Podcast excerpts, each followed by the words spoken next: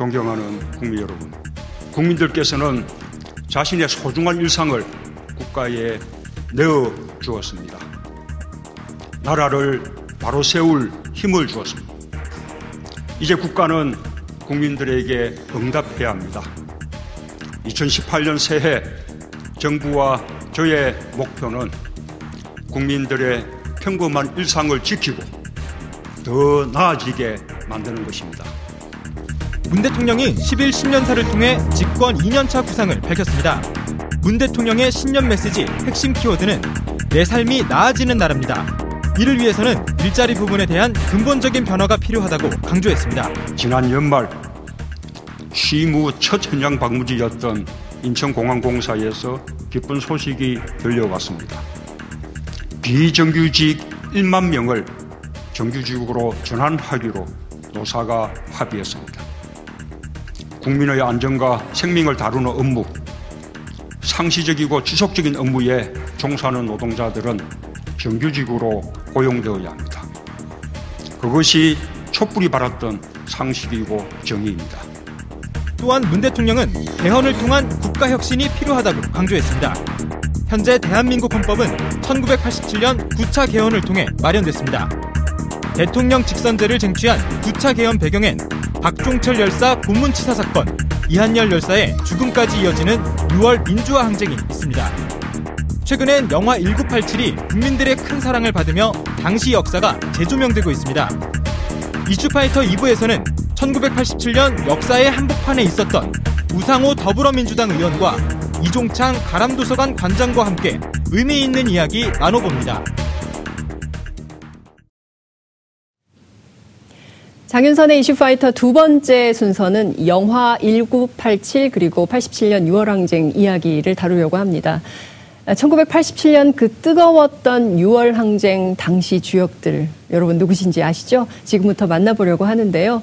1987년 6월 항쟁 당시에 연세대 총학생회장이셨던 우상호 더불어민주당 의원님 모셨습니다. 어서 오십시오. 네, 안녕하십니까. 네, 안녕하세요.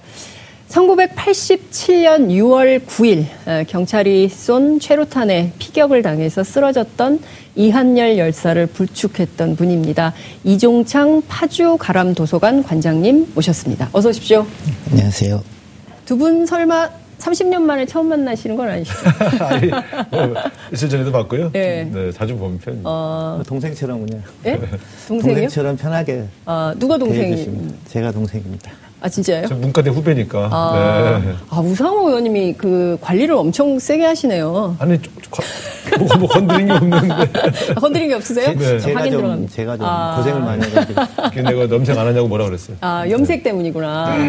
알겠습니다. 시청자 여러분들께서는 6월 항쟁 당시에 어디에서 계셨습니까? 샵 5400으로 당시 여러분들의 기억 많이 의견으로 보내주시면 좋겠습니다. 지금 현재 페이스북 라이브로도 여러분 함께 하실 수 있거든요. 87년으로 우리가 30년 전으로 돌아가서 그때 얘기를 함께 할 수 있었으면 좋겠습니다. 많이 알려주세요. 네. 자, 지금부터 본격적으로 얘기를 좀 해보려고 합니다. 본격적인 얘기에 들어가기에 앞서서 오늘 문재인 대통령이 신년 기자회견을 하셨어요. 보셨습니까? 네, 봤습니다. 어떻게 보셨습니까? 전반적으로. 전반적으로 지난 6개월간의 문재인 대통령이 역점을 둬 일했던 일의 성과를 잘 정리해서 국민들에게 보고를 하셨고요. 네. 또 올 한 해 역점을 두고 해야 할 여러 가지 국정 목표나 과제들 소상하게 잘 정리해서 설명드린 것 같습니다. 전체적으로 아주 많은 국민들이 희망을 품을 수 있는 그런 말씀을 하셨다고 생각합니다. 야, 지금 완전 대변인. 네? 네. 야, 전직 대변인. 네. 완전히 지금 그 방송에 정리된 멘트를 딱 준비해가지고 오신 대변인. 준비하느라 이런 질문을 하실 줄 몰랐어요. 네. 우리 관장님께서는 어떻게 보셨어요?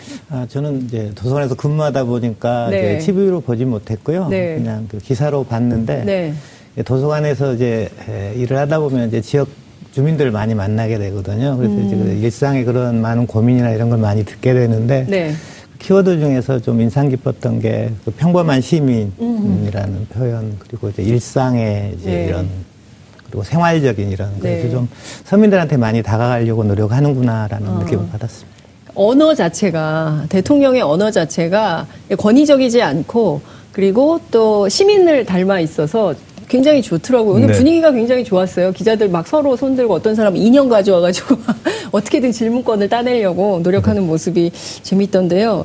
특히 이제 경제 관련해서 얘기가 많이 나왔는데 그 최저임금 얘기도 나오고 그리고 또 소득 3만 불 시대에 이제 어떤 복지 정책이 필요한가 뭐 이런 얘기들도 좀 나온 것 같습니다. 전체적으로 문재인 대통령의 문제인식의 이제 집중점은 네. 국민들의 삶 속에서 피부로 느낄 수 있는 변화를 만들어 보겠다는 것이고요. 네. 그러니까 거창한 성장률, 뭐 대기업의 수출이 몇억 달러 뭐 이런 예, 들으면 기분 좋지만 뭔가 내상과는 좀 거리가 멀어 보이는 이런 정책 네. 목표보단 네. 예, 어려운 사람들에게 주거 문제, 복지 문제에서 어떤 혜택을 드리고 또 이 소득과 이 일자리 질을 좋게 하면 네. 그것이 경제 성장으로 어떻게 이어질 수 있는지에 대한 이런 소상한 말씀의 네. 모든 문제인식은 국민의 삶을 나아지게 해야 되겠다 네. 하는 그런 민생 문제에 예. 방점이 찍혀 있었죠. 네. 저는 저 진정성을 계속해서 유지해서 네. 가져가실 필요가 있다고 봅니다. 네. 그 30년 만에 또 개헌 얘기가 나오고 있는데요. 그 관장님 그때 구호가 호헌철폐 독재 타도 뭐 이런 거였죠. 네. 예. 근데 그 개헌 얘기가 또 나왔어요. 근데 국민이 좀 주도하는 개헌을 강조하신 것 같거든요. 대통령께서. 그러니까 국회가 논의는 하지만 국회 3분의 2가 찬성해서 또 국민투표를 붙여야 되지만 그 내용은 기본권을 확대하고 뭐 이제 직접 민주주의 요소를 강화하거나 아니면 또 지방분권을 좀 해야 되는 요소 뭐 이런 말씀 좀 주셨는데요. 그건 어떻게 보셨어요? 87년의 개헌은 네. 사실 직선제라는 그 권력을 어떻게 재창출할지 아니면 네. 대통령을 어떻게 뽑을지가 우리 손으로 대통령을 뽑자 이제 가장 커다란 이슈였던 것 같고요. 이제 30년이 흘러서 이제 아까 우상호 분께서도 말씀하신 것처럼 진짜 이제 민주주의의 내용을 어떻게 헌법에 담을지 네. 이제 그런 어떤 과제를 잘 만들어내는 게 중요한 과제가 아닐까 생각합니다. 그렇군요. 국회에서 되겠습니까? 국회를 불신하시는군요. 네? 네. 아니 근데 오늘 대통령이 말씀하신 개헌에 관한 발언의 그 의미는 네.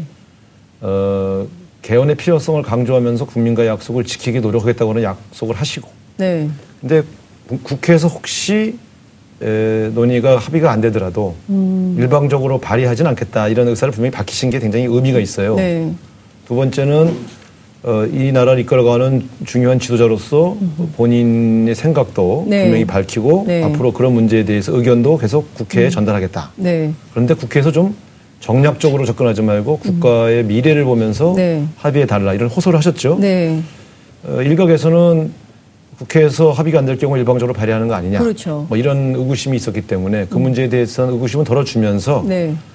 개헌이 나갈 방향에 대해서는 분명히 여러 가지를 짚으셨기 때문에 저는 우리 국회가 당리당략에 의지하지 말고 선거는 선거고 개헌은 개헌이다 이런 자세로 접근해 줄 필요가 있다고 봅니다. 네. 지금 일부 정당에서 개헌 투표를 할 경우에 지지율이 투표율이 높아져서 자기 당에 불리할까 봐 그러니까요. 하지 말자 이렇게 이야기하는 건 너무 지나치게 정략적인 태도라고 저는 봅니다. 네. 그래서 좀 국회 개헌 특위가 좀 본격적으로 이제는 네.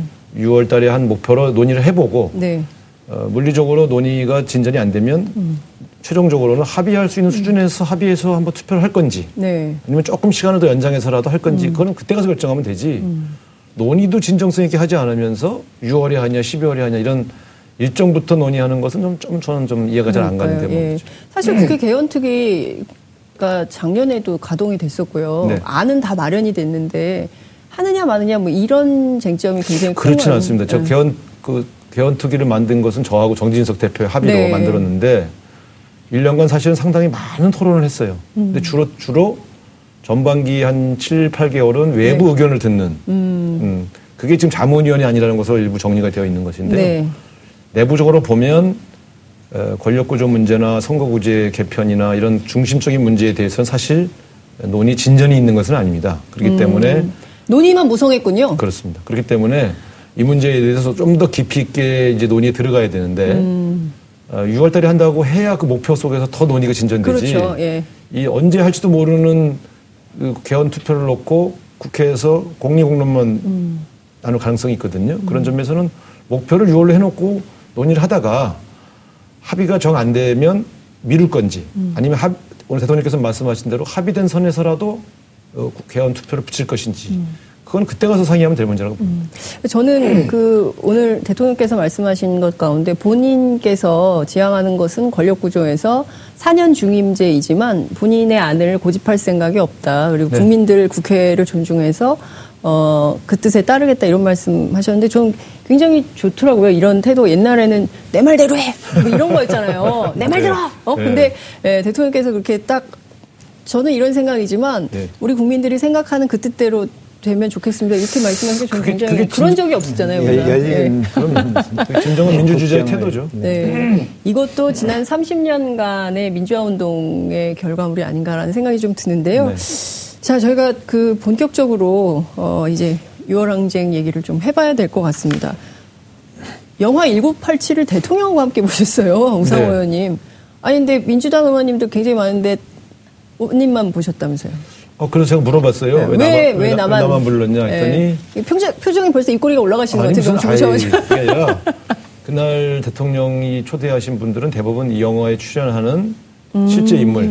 네. 그리고 근데 이한열 열사, 박종철 열사는 생존에 계시지 않으니까 네. 그 가족을 모셨고 그래서 가족을 모시는 김에 이한열 기념사업회 일을 하고 있는 이제 저를 초대했다 이렇게 얘기해 주시더라고요. 그래서 예. 6월 항쟁 관련된 분을 모시려면 뭐 수십 명, 수백 명을 모으셔야 되기 때문에 네. 주로 그렇게 기준을 정했다 이렇게 해서. 그러면 민주당 국회의원이어서 모신 게 아니라 이한열 네. 기념사업회 일을 하시고 계시기 때문에 초대됐다. 그렇습니다.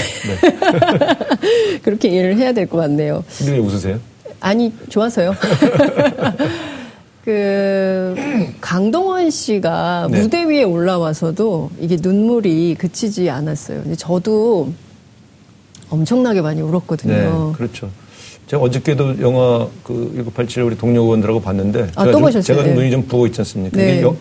그 영화를 보면 한 이틀 정도는 제가 조금 정신적으로 힘들어요. 네, 그래서 울기도 많이 울지만 어머님께서는 영화 못 보셨죠? 어머니 안 보시는 게 나을 것 같아요. 너무 이 피격 장면이 너무 생생하게 나와 있어서 아마 보시면 혼절하실 수도 있고 그래서 지금 그런 영화 안 보셔도 이한열 추모제 때 늘 우시는데 강동원 씨가 제 옆에서 그때 영화를 보셨는데 네.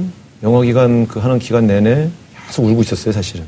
그래서 이 사람이 이 영화를 찍으면서 온전하게 이한열로 살고 있구나라고 하는 느낌을 좀 받았어요. 그래서 네.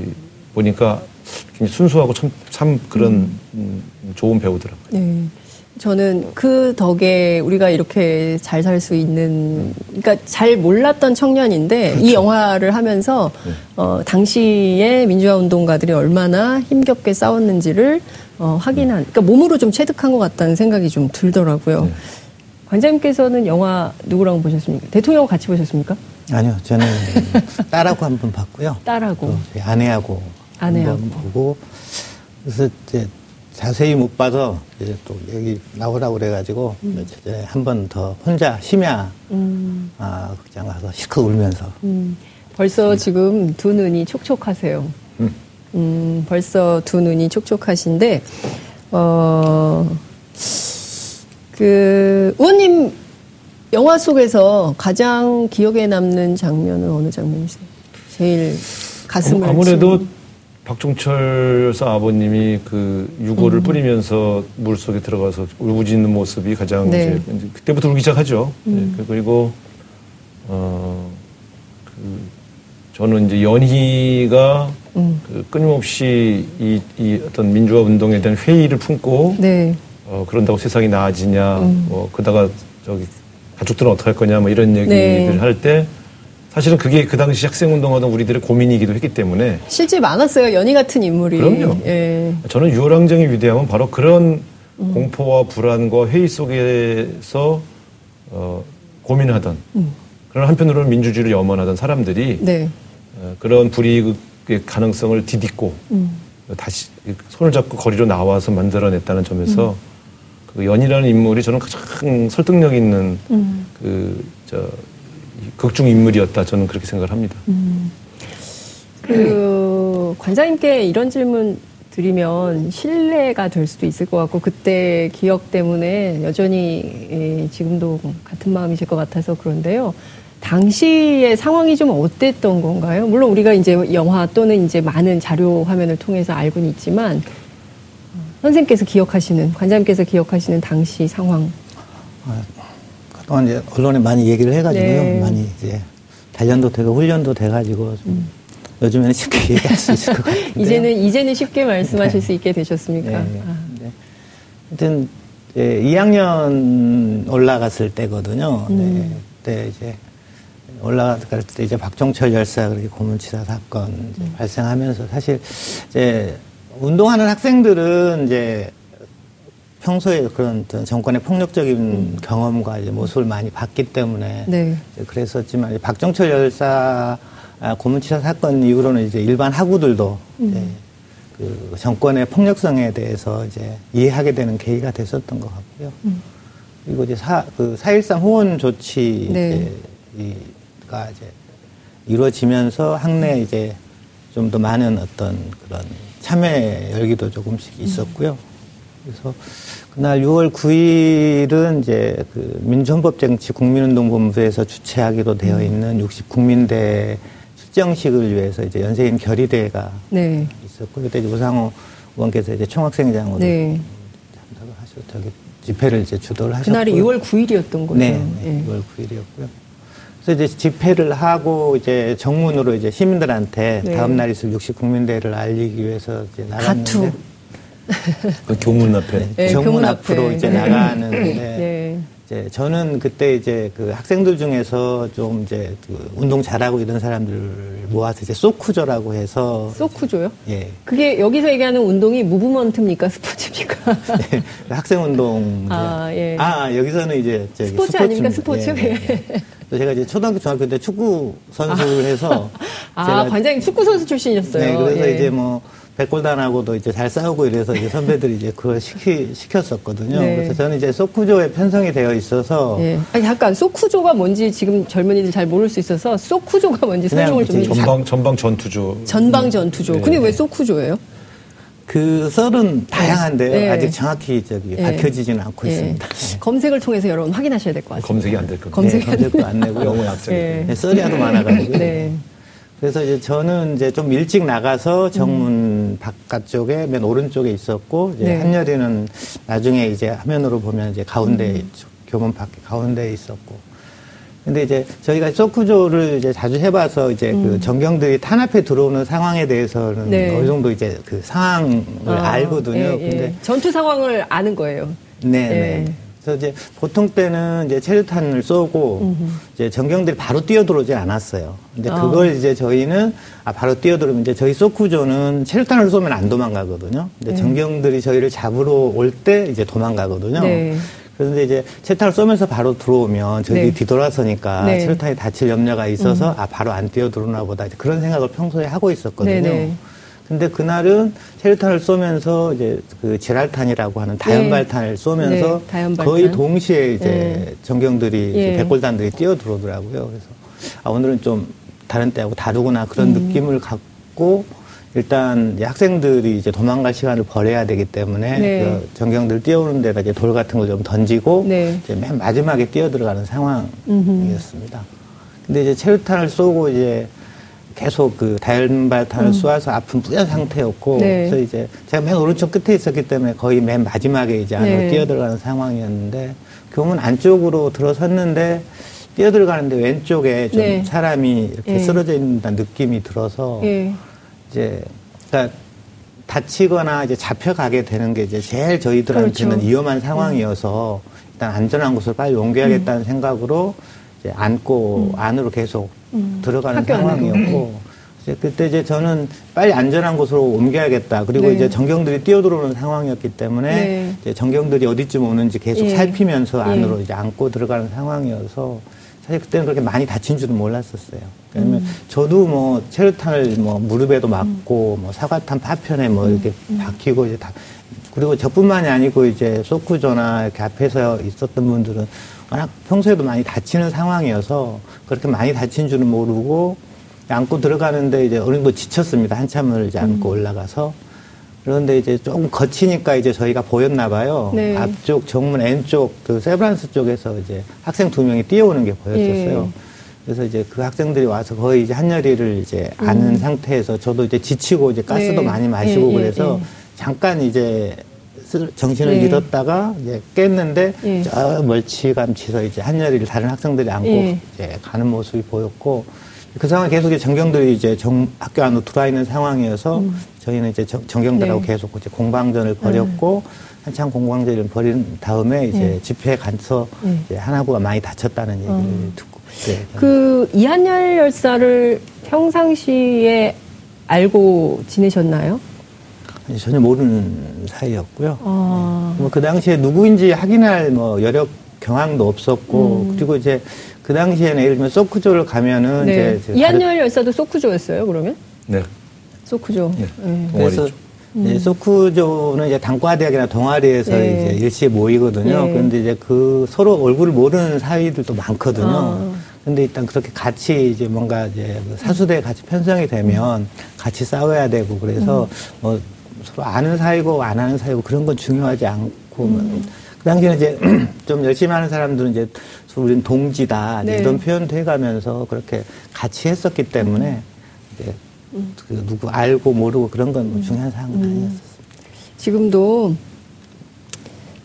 금방 눈물이 막 떨어지실 것처럼 굉장히 마음이 아프신 것 같습니다. 우상호 의원님 그때 어디 계셨습니까? 그 집회는 제가 주도한 집회여서 집회 끝나고 이제 계속 주도를 했죠. 그런데 이제 그 최루탄이 터지면 보통 이게 아주 몸에 배어 있는 게 일단 안쪽으로 안전한 쪽으로 뛰어가는 게 기본적인 이제 몸에 배어 있는 오래된 관행이어서 당연히 저도 안쪽으로 뛰어 들어가 있었고 근데 사실 학내 집회를 여러 번 했기 때문에 학내 집회에서 뭐 그 교문 앞에서 공방전을 벌이다가 경찰이 던진 돌이나 최루탄 파편에 뭐 다쳐서 혹은 그 여러 가지 뭐 저 이 경찰이 휘두르는 무슨 강목이나 뭐 곤봉에 머리 깨져서 이 병원 응급실에 실려가는 친구들이 보통 집회 한 번마다 적게는 한 대여섯 명에서 많을 때 20명까지 많이 가거든요. 다쳤어요. 그래서 많이 다쳤어요. 항상 총학생회에서 그 응급실 비용을 댔어요. 그렇기 때문에 학생들이 이렇게 쭉 그날 당시도 이한열 군만이 아니라 제가 알기로는 한 10여 명 가깝게 병원 응급실과 치료를 받았습니다. 그래서 그 중에 그냥 한 명 일련이 이렇게 생각하고 있었는데 응급실 쪽에서 갑자기 학생들이 막 뛰어와 한 명이 뛰어와서 총학생이 실어와서 저는 그 다음날 6월 10일 총궐기 준비를 또 하고 있었는데 학생 한 명이 좀 심각한 상황이 그래서 뛰어갔죠 병원 응급실로. 그랬더니 이한열 군 그 동아리 친구들 뭐 가까운 지인들 서너 명이 서서 막 얼굴이 하얗게 질려 있어요. 그래서 응급실을 들어가서 의사 담당 의사한테 어떻게 된 겁니까? 그랬더니 상당히 심각합니다. 그래서 어떻게 된 거 어느 정도입니까? 지금 뭐 사망했습니까? 그랬더니 그건 아닌데 의식을 잃고 지금 계속 사경을 헤매고 있어서 가족을 불러야 된다. 그래서 보통은 이제 머리 깨지거나 뭐 좀 다친 친구들은 붕대 감고 빨간약 바르고 나오기 때문에 가족한테 안 알리거든요. 나와서 또 싸우고 그랬었죠. 뭐 그런 경우도 있고요. 근데 이 경우는 지금 완전히 의식을 잃고 있다 그래서 굉장히 심각하다. 그래서 우리는 가능하면 가족한테 연락을 안 하고 싶었는데 상태가 위급하다고 해서 그 학과 쪽에 연락을 해서 학과 사무실에 있는 연락처를 받아서 연락을 하도록 그렇게 했는데 10시인가 11시쯤에 가족이 도착을 했죠. 광주에서 급히 올라오시다 보니까. 그래서 굉장히 그때 그날은 어떻게 이런 일이 뭐 이런 그런 막 너무 심각해가지고 그래서 너무 괴로웠던 그런 기억이 있습니다. 제가 영화를 봤더니요. 그때 우상호 의원님도 그렇고 배은심 어머님도 그렇고 굉장히 젊으셨어요. 근데 그 이렇게 최근 사진하고 봤더니 30년 세월이 얼굴에 다 있구나 이런 생각이 좀 들어서 정말 너무 그때가 25세죠. 그래도 군대 갔다 와서 특성회장할 때니까 25세에 6월 항쟁을 했는데 탄핵할 때 제가 55세였거든요. 그러니까 30년의 세월이 이렇게 휙 흘렀죠. 그 영화에서 아마도 많은 그 국민들께서 분노할 수밖에 없었던 지금 뭐 지금 사진이 나가고 있습니다. 당시 이제 우상호 총학생회장이죠. 이제 이한열 열사의 예, 영정사진을 들고 있는, 그리고 또 이제 우리 이종창 관장님께서 이한열 열사 부축하고 있는 장면이 예, 지금 화면에 나가고 있는데요. 당시 학생들이 굉장히 분노했던 게 바로 탁친이 억하고 죽었다는 바로 그 박종철 열사의 고문치사 사건 때문에 분노했었던 것 같습니다. 그때나 지금이나 다시 생각해도, 영화를 다시 봐도 정말 기가 막힌 사건 아니겠습니까? 네. 어이가 없는 얘기였죠. 앞에서도 말씀드린 것처럼 이제 아는 선배가 이제 그러니까 저희 선배 세대들은 이제 대학 졸업할 무렵이 되면 네. 이제 그 운동을 정리한다고 그러면서 이제 시위를 주도하다가 이제 잡혀가곤 했었거든요. 네. 한 3년, 4년 선배님들 그런 분들 잡혀가서 이제 그렇게 고문당하고 이런 경험들을 이제 많이 듣고 그런 상황이어서 이제 대공분실에서 네. 이렇게 누군가가 사망했다 그랬을 때는 당연히 이제 고문에 의한 거다. 그리고 이제 그 영화에서 보면 그 문익환 목사님께서 한열이 장례식 때 그 울부짖으면서 호명하신 많은 분들이 네. 또 이제 의문사로 많이 돌아가셨고 그런 상황들을 저희는 알고 있었기 때문에 네. 이제 고문 치사일 거라고 이제 예측을 거의 했었고요. 근데 이제 그동안 저희가 이제 학생의 활동을 하면서 이런 그 폭력 정권의 본질을 그렇게 많이 알리려고 노력을 네. 했지만 또 일반 학우들, 그다음 언론도 엄청 이제 그 통제된 상황이었고 그런데 그걸 계기로 해서 이제 학생들도 많이 그 당시 이제 폭력 정권의 본질을 네. 이해하게 됐었던 것 같고 분노하게 되고 그러면서 이제 시위에 동참하게 되고 그랬었던 것 같아요. 저는 그 영화에서 그 문 목사님 마지막에 이렇게 막 외치시잖아요. 그 장면에서 진짜 폭포수처럼 눈물이 터져가지고 한동안 일어날 수가 없었습니다. 진짜. 그게 장례식, 그러니까 연결식 때 조사를 네. 이제 왜냐면 그 전날 석방이 되셔서 목사님이 밤에 오셨어요. 네. 집으로 안 가시고 바로 연세대학교 교정으로 오셔서 석방되자마자 바로. 그렇죠. 네. 그래서 이제 그 야간 집회에서 잠깐 인사말 하시고 네. 그때 저희가 그 조사할 분들을 쭉 원래는 이 문익환 목사님이 없었죠. 그 원래, 예, 계획 원래 계획에는. 예. 근데 문익환 목사님이 나오시니까 학생 대표는 제가 하고 네. 이제 연세대학교 교수 대표로는 이제 우리 오세철 교수님이 네. 하시고 네. 그래서 이제 제야 대표로 원래 다른 분을 네. 시민사회 대표 다른 분을 염두에 두고 있다가 문익환 목사님. 네. 그래서 저희는 사전에 내용 온 걸 못 봤지 않습니까? 한마디 조사 안 하고 저렇게 돌아가신 열사만 쭉 부르시면서 마지막에 이한열 열사요 하고 그 상을 탕 치고 네, 내려가셨는데 맞습니다. 그날 그 연결식이 모였던 10만 명 가까운 사람들이 그 열사 이름 부를 때 다 우셨어요. 그러니까 그러니까 그게 참 뭐랄까 그 열사 한 명 한 명 이름을 부르는 게 사실 현대사예요. 현대사. 네. 네, 국가 공권력에 의한 피해 사고. 그러니까 아마 그런 역사 인식들이 쫙 몰려와서 서러워서 많이 이제 울은 거죠. 그 영화의 마지막 장면을 그렇게 만든 것은 애초에 계획은 없었대요. 네, 내가 그 감독한테도 물어봤던 얘기인데 네. 엔딩을 어떻게 할 거냐 고민하다가 네. 그 장면을 넣었다 그랬는데 아마 그게 대미를 장식하지 않았나 싶어요. 엄청난 감동적인 네. 장면이었던 것 같습니다. 그래도 영화 마지막에 이제 그날이 오면으로 이제 끝나는데요. 그 늘 좀 당시에 6.25 항쟁 주역들에게는 그래서 세상을 얼마나 바꿨는가에 대한 질문이 아마 30년 내내 그렇죠. 우상호 의원님 뒤에 꼬리표처럼 그렇죠. 따라다녔을 거예요. 그래서 어쨌든 문재인 대통령께서도 그리고 또 이제 우리가 2016년, 2017년 촛불혁명을 통해서 불의한 권력을 몰아내고 또 정권교체도 하고 또 새로운 나라 그리고 또 아직도 이제 멀었다. 이 적폐 아직도 멀었다. 이제 이런 얘기들을 국민들께서 하고 계시는데 그 영화 끝난 다음에 당시 임종석 비서실장을 비롯한 그 386, 586이라고 해야 됩니까? 이제 그 함께 소주 한잔 하시면서 뭐 이런저런 말씀하셨다고 그랬어요. 그걸 어떻게 하지? 그런 보도가 나왔습니다. 진짜요? 예. 사실이 아닙니까? 아니, 사실인데. 예. 아무한테도 얘기 안 했는데 어떻게 기자가 썼는데 아무한테도 기자한테 얘기하셨던 것 같은데. 아니, 안 만났어요. 근데 아, 정말요? 그거는 예. 이제 거기 거기 이제 그 수석 몇 명이 네. 조국 수석이 박종철 열사 1년 선배예요. 해강고. 계속 울고 있더라고 그 영화 보는데. 네, 조국 수석께서. 네, 그리고 임종석 실장도 제 뒷자리에 있었는데 계속 울고 있고 네. 그래서 끝나고 점심이나 같이 먹자 곰탕 한 그릇 하면서 네. 이렇게 울다가 그냥 어떻게 헤어지냐 그래서 곰탕집 잡아서 가서 셋이서 한숨 푹 쉬면서 이제 얼굴 눈물 닦고 그리고 이제 소주 한잔 하셨구나. 곰탕 시키고 네. 소주 한 잔 낮술 한잔 하셨구나. 그렇습니다. 그래서 이제 그 뭐 긴 말은 안 해도 서로 마음들이 좀 교체하잖아요 만감이. 네. 예. 네. 그래서 이제 그런 정도 짧은 1시간 정도 있었습니다. 문재인 대통령께서도 그 영화 보시고 나서 그런다고 세상이 바뀌냐에 대한 어떤 답을 좀 이제 찾아야 된다. 특히 이제 오늘 신년 회견에서도 또 플랜카드도 이렇게 붙어 있던데요. 네. 국민의 삶을 바꾸는 대통령, 여기에 이제 좀 방점을 찍고 계신 것 같습니다. 지금까지 보실 때 또 앞으로 촛불혁명을 완성하는 과정에서 또 정치권이 해야 되는 역할 이런 것도 좀 있다고 생각해요. 그렇습니다. 이제 권력의 교체는 사실은 네. 진정한 개혁을 위한 시작일 뿐이죠. 네. 이제 그 내용을 채워넣어야 되는 것이고 그 역할을 문재인 대통령과 정치권이 제도적 개혁은 저희가 또 해야 되는 거고 네. 또 저희들이 잘하는지 못하는지를 감시하고 견제하는 일은 또 국민들이 하셔야 네. 되고 언론이 해야 할 일이죠. 그런데 네.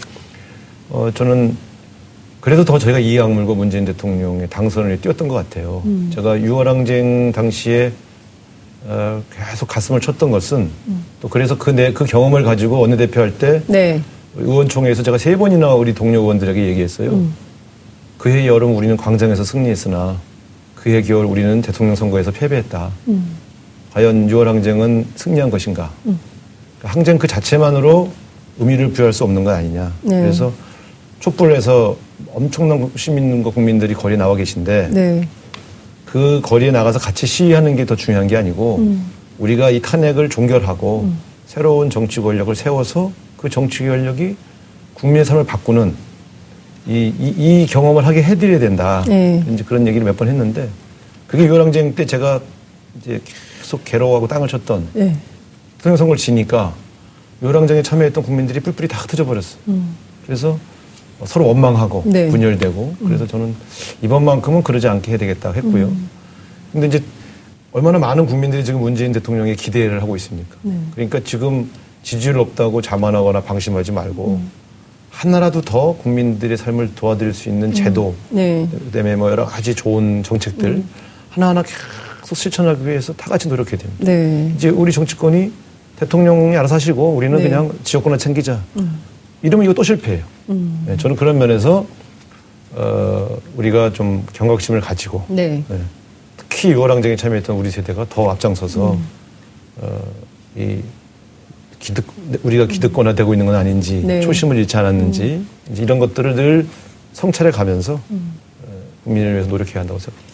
지금 생각해보니까 정말 역사적인 국면에 늘 주역으로 참여하셨어요. 생각해보니까 30년 전에는 6월 항쟁 주역이셨고 네. 촛불 항쟁 때는 원내대표로 활약을 하셨고 당시에 왜 이렇게 보수적이냐 그 민주당이 너무 좀 그 장외투쟁도 안 나가고 그런 거 아니냐라고 이제 진보 언론으로부터 비판을 받았을 때도 그때 똑같은 말씀하셨거든요. 맞습니다. 같이 데모하는 게 중요한 게 아니라 우리는 이 항쟁과 혁명을 성공시켜야 될 의무가 있다. 그렇습니다. 우리가 대선 지고 얼마나 네. 그러는 줄 알아? 막 그런 얘기를 기자들한테 막 맞습니다. 하셨던. 저는 그게 나요. 아주 제 뇌리에 네. 박혔어요. 네. 지금 거리에서 내가 선명한 주장을 하고 그래서 스타가 되는 게 중요한 게 아니고 네. 어차피 박근혜 대통령은 물러나지 않을 텐데 네. 그럼 이 오래된 촛불 항쟁의 끝을 어디서 낼 거냐? 제도권이 국회 안에서 정리해주지 않으면 그러면 시민들한테 무장해서 박근혜 대통령하고 싸우라고 할 거냐? 광주를 만들 거냐? 그래서 아니면 좌절한 6월 항쟁을 만들 거냐. 저는 이 고민이 너무 많아서 네. 제도권에서 책임지고 끝내주지 않으면 희생이 따른다. 네. 그래서 그때는 왜 거리에 안 나오냐, 왜 같이 안 싸우냐, 막 우상호 너 뭐 기회주의자냐, 막 네. 이런 걸 볼 때 변절했다, 막 이런 얘기도 막 듣고 그랬었잖아요. 입 꽉 다물고 내가 욕먹는 건 상관없는데 네. 이 끝을 내서 국민들이 정리가 네. 됐다 이렇게 느끼게 하는 역할. 네. 근데 보십시오, 우리 120석인데. 네. 200석 이상의 탄핵수를 어떻게 확보해요?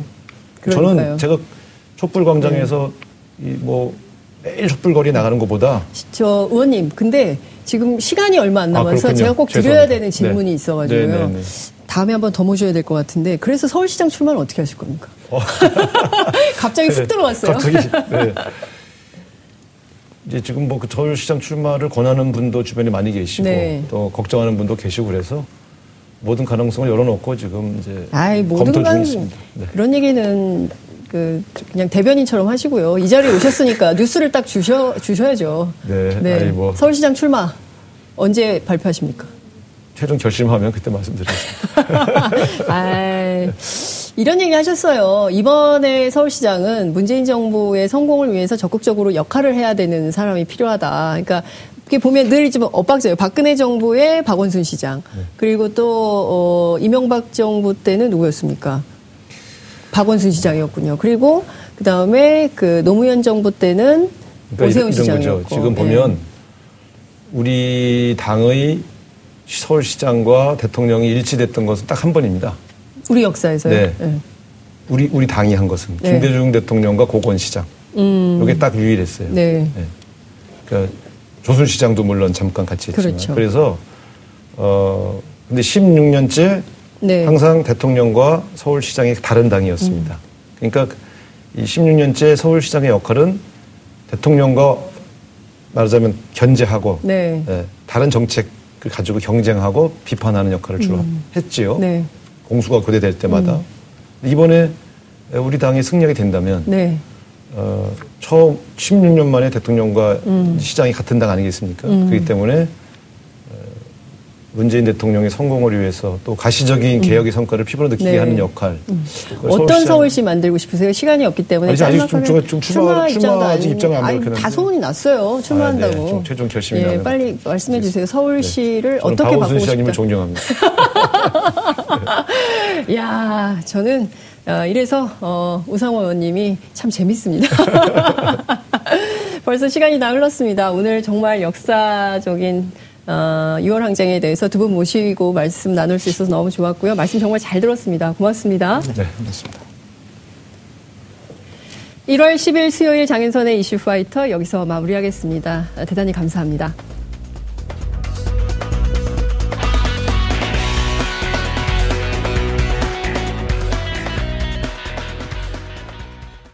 오늘 방송 좋았나요? 방송에 대한 응원 이렇게 표현해주세요. 다운로드하기, 댓글 달기, 구독하기, 하트 주기. 더 좋은 방송을 위해 응원해주세요. 다운로드하기, 댓글 달기, 구독하기, 하트 주기. 기억하셨죠?